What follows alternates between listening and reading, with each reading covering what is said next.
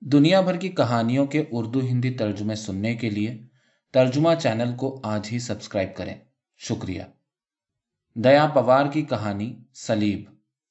مراٹھی سے اردو ترجمہ، فیسین اعجاز۔ کارخانے کا بھوپو بجا اور گیٹ کے پاس مزدوروں کی بھیڑ امٹ پڑی۔ ٹھیک گیارہ بجے دوپہر کی چھٹی ہوئی۔ یہ مزدوروں کے دوپہر کے کھانے کا وقت ہوتا تھا۔ اسی وقت ہمارا کام پر آنے کا وقت بھی ہوتا تھا۔ ہمیں گیٹ کے اندر داخل ہونے میں روز ہی بھیڑ سے ٹکرانا پڑتا۔ بھیڑ سے بچتے ہوئے گیٹ کی ایک طرف بھیڑ چھٹنے کے انتظار میں میں کھڑا رہا۔ ہمیشہ کی طرح آج بھی گیٹ کے دونوں طرف دو کیلے بیچنے والی عورتیں بیٹھی ہوئی تھیں۔ ان سے نظر بازی کرتے ہوئے کیلوں کا مزہ چکھنا کچھ شہدوں کا روز کا کام تھا۔ لیکن آج ان میں سے کوئی بھی دکھائی نہیں دے رہا تھا۔ دھیان سے دیکھا تو ایک نیا ہی کیلے والا دکھائی دیا۔ کیلے خریدنے والوں کی بھیڑ روز سے کچھ زیادہ ہی نظر آ رہی تھی۔ اسے دیکھ کر مجھے دھکا لگا اور میں اپنے کو گناہ گار سمجھنے لگا۔ کیلے بیچنے والا سدا کانولے تھا۔ کندھے پر پھٹی شرٹ پہنے ہوئے، جیب سکوں سے پھولی ہوئی۔ پچھلے سال ہوئی ہڑتال میں اس کی نوکری چھوٹ گئی تھی، لیکن اس کی ہمت کو دیکھ کر کچھ دیر کے لیے میں چکرا گیا۔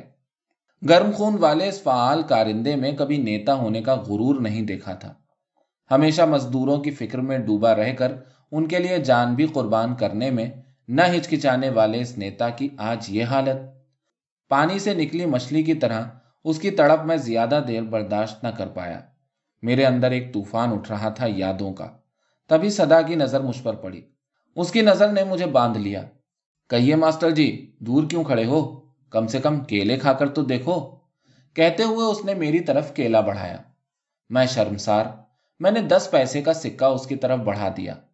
کیلا لیتے وقت میں سینکڑوں بچھوؤں کے ڈنگ جیسی تکلیف محسوس کر رہا تھا، کیونکہ صدا کی اس حالت کے لیے میں بھی کچھ حد تک تو ذمہ دار تھا ہی۔ روز کی طرح میں اپنی میز پر بیٹھے ہوئے فائل میں آنکڑوں کی گنتی کر رہا تھا۔ کام میں ذرا بھی دھیان نہیں تھا، سل چکرا رہا تھا۔ سچ تو یہ تھا کہ صدا کے لیے ہم سبھی ایک ساتھ ہڑتال میں شامل ہوئے تھے۔ مجھے صدا کے ساتھ ہوئی پہلی ملاقات یاد آنے لگی۔ ہیڈ کوارٹر سے میرا تبادلہ کارخانے میں ہوا تھا۔ تبادلے کا آرڈر ہاتھ میں آنے میں سبھی کلرک ساتھیوں نے افسوس ظاہر کیا۔ سبھی مان رہے تھے، کارخانے میں تبادلہ کالے پانی کی سزا سے کم نہیں ہے۔ کارخانے میں آس پاس ساتھی لڑکیوں کی ٹولی نہیں ہوگی، نہ وہ مزیدار باتیں ہوں گی۔ ہر وقت مزدوروں سے واسطہ پڑے گا۔ وقت پر تنخواہ کا بٹوارا نہیں کیا تو ماں بہن کی گالیاں کھانی پڑیں گی۔ کارخانے کے بارے میں یہ بھی سنا تھا کہ کارخانے میں دارو کی بھٹی بھی لگائی جاتی ہے اور مزدور ہمیشہ پی کر پڑے ملتے ہیں۔ میں کچھ ہلچل محسوس کرنے لگا تھا۔ کم سے کم روز مرہ کے ایک ہی طرح کے ماحول سے نجات تو ملے گی۔ لنچ میں وہی بکواس سننی نہ پڑے گی۔ بھائی ہم نے فریج خرید لیا۔ اور آگے کوئی کہے گی دیکھو نا، کل میرے یہ اسکوٹر بک کرنے والے ہیں۔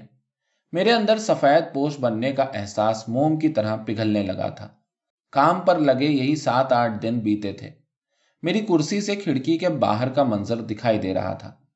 گیٹ کے پاس کم سے کم چار پانچ مزدور جتھوں کی شکل میں کھڑے تھے۔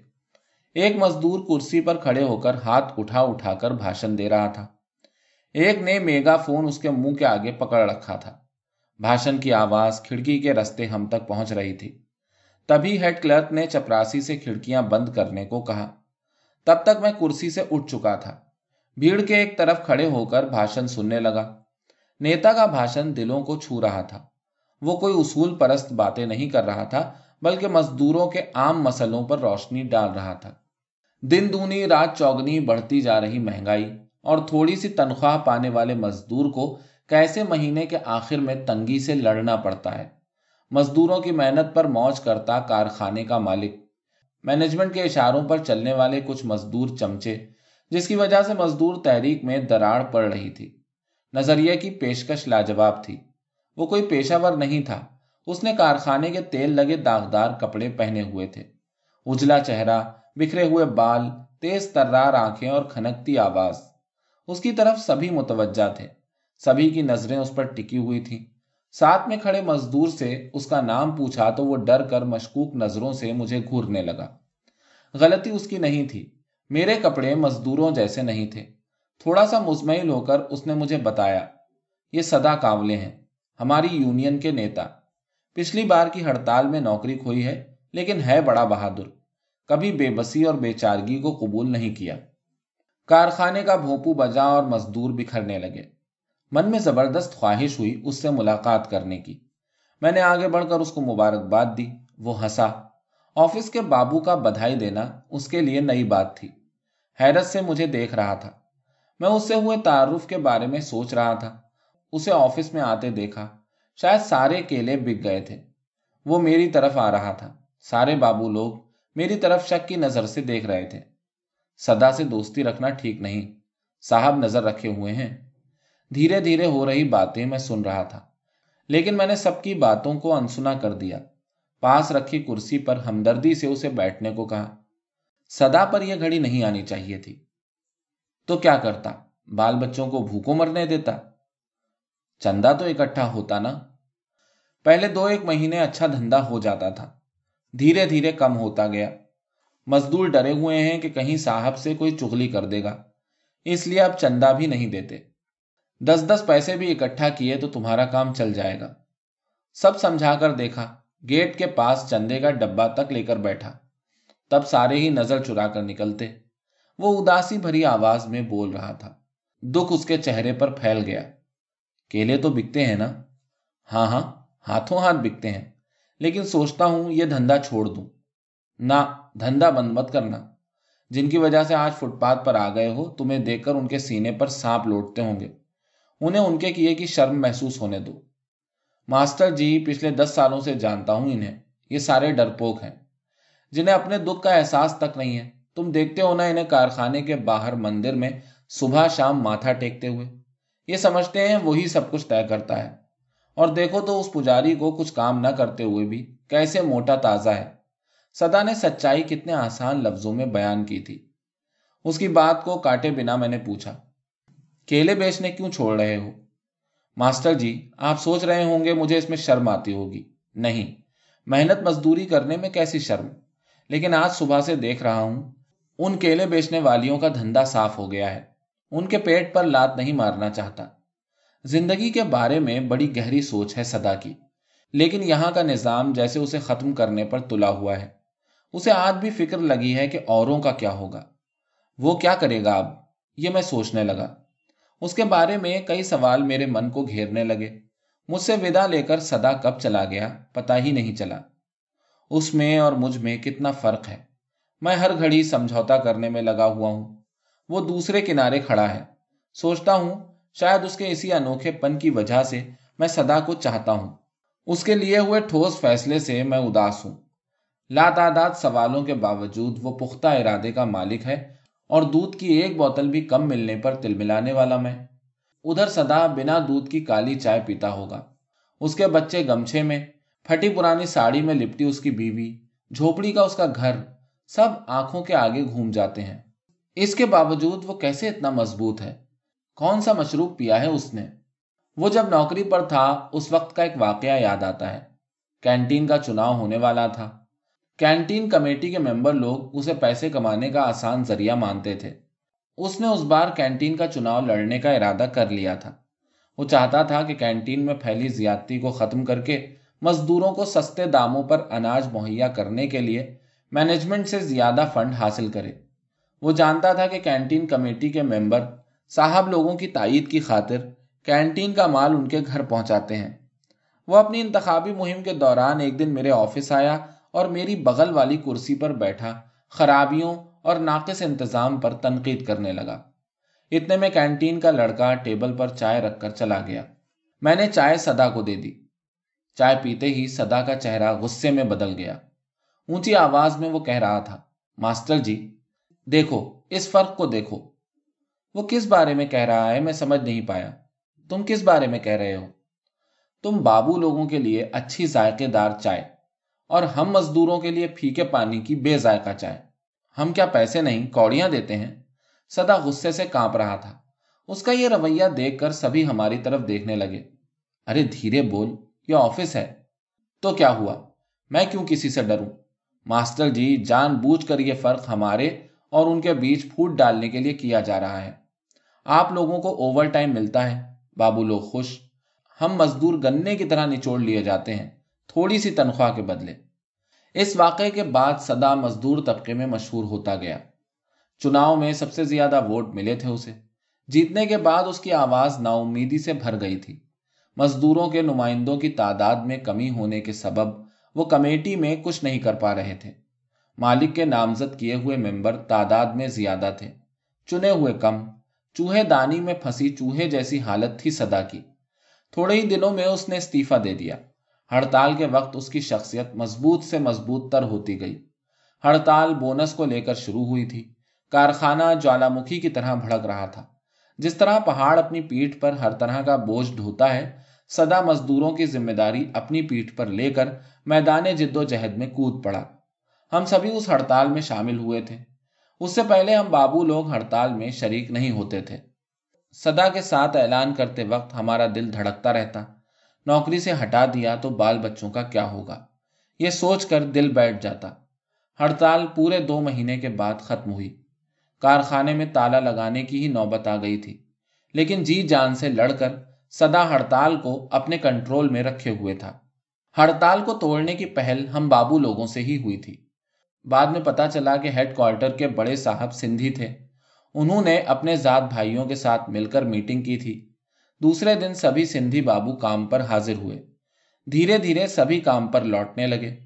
میرا بھی دھیرج ٹوٹا اور میں کام پر لوٹ آیا، لیکن سدا کا کیسے سامنا کروں گا؟ اس سے ملنے سے ڈرنے لگا۔ بابوؤں کی دھوکے بازی کا اثر مزدوروں پر بھی پڑا۔ سدا نیچی ذات کا ہے، وہ کیسے مزدوروں کا نیتا بن بیٹھا ہے؟ یہ قصہ زوروں پر تھا۔ سدا مزدوروں کو بھڑکاتا ہے، اس لیے اسے نوکری سے ہٹا دیا گیا۔ مینجمنٹ نے کائیاں پن دکھاتے ہوئے کارخانے میں چوری چھپے، دارو کی بھٹی چلانے والوں کی فہرست میں سدا کا نام شامل کر دیا۔ مقتل پر سلیب لے کر جانے والے عیسا مسیح کے ساتھ کچھ گناہ گار بھی تھے۔ سدا کے ساتھ یہی سب ہوا تھا۔ ایک دو مہینے تک سدا کہیں دکھائی نہیں دیا۔ ایک شام میں کام سے لوٹ رہا تھا۔ دوسری طرف پلیٹ فارم پر سدا کھڑا تھا۔ آنکھیں دھسی ہوئی، داڑھی کے بال بڑھے ہوئے۔ بہت لمبی بیماری سے اٹھے مریض جیسا پیلا پڑا ہوا۔ راستہ پار کر کے میں اس کے پاس پہنچا۔ میں نے دیکھا، ایک سات آٹھ سال کا لڑکا اس کا ہاتھ پکڑے ہوئے تھا۔ وہ ضرور سدا کا بیٹا ہی تھا۔ سدا کی آنکھوں میں دیکھنے والی جلالی چمک ہو بہو بیٹے کی آنکھوں میں بھی تھی۔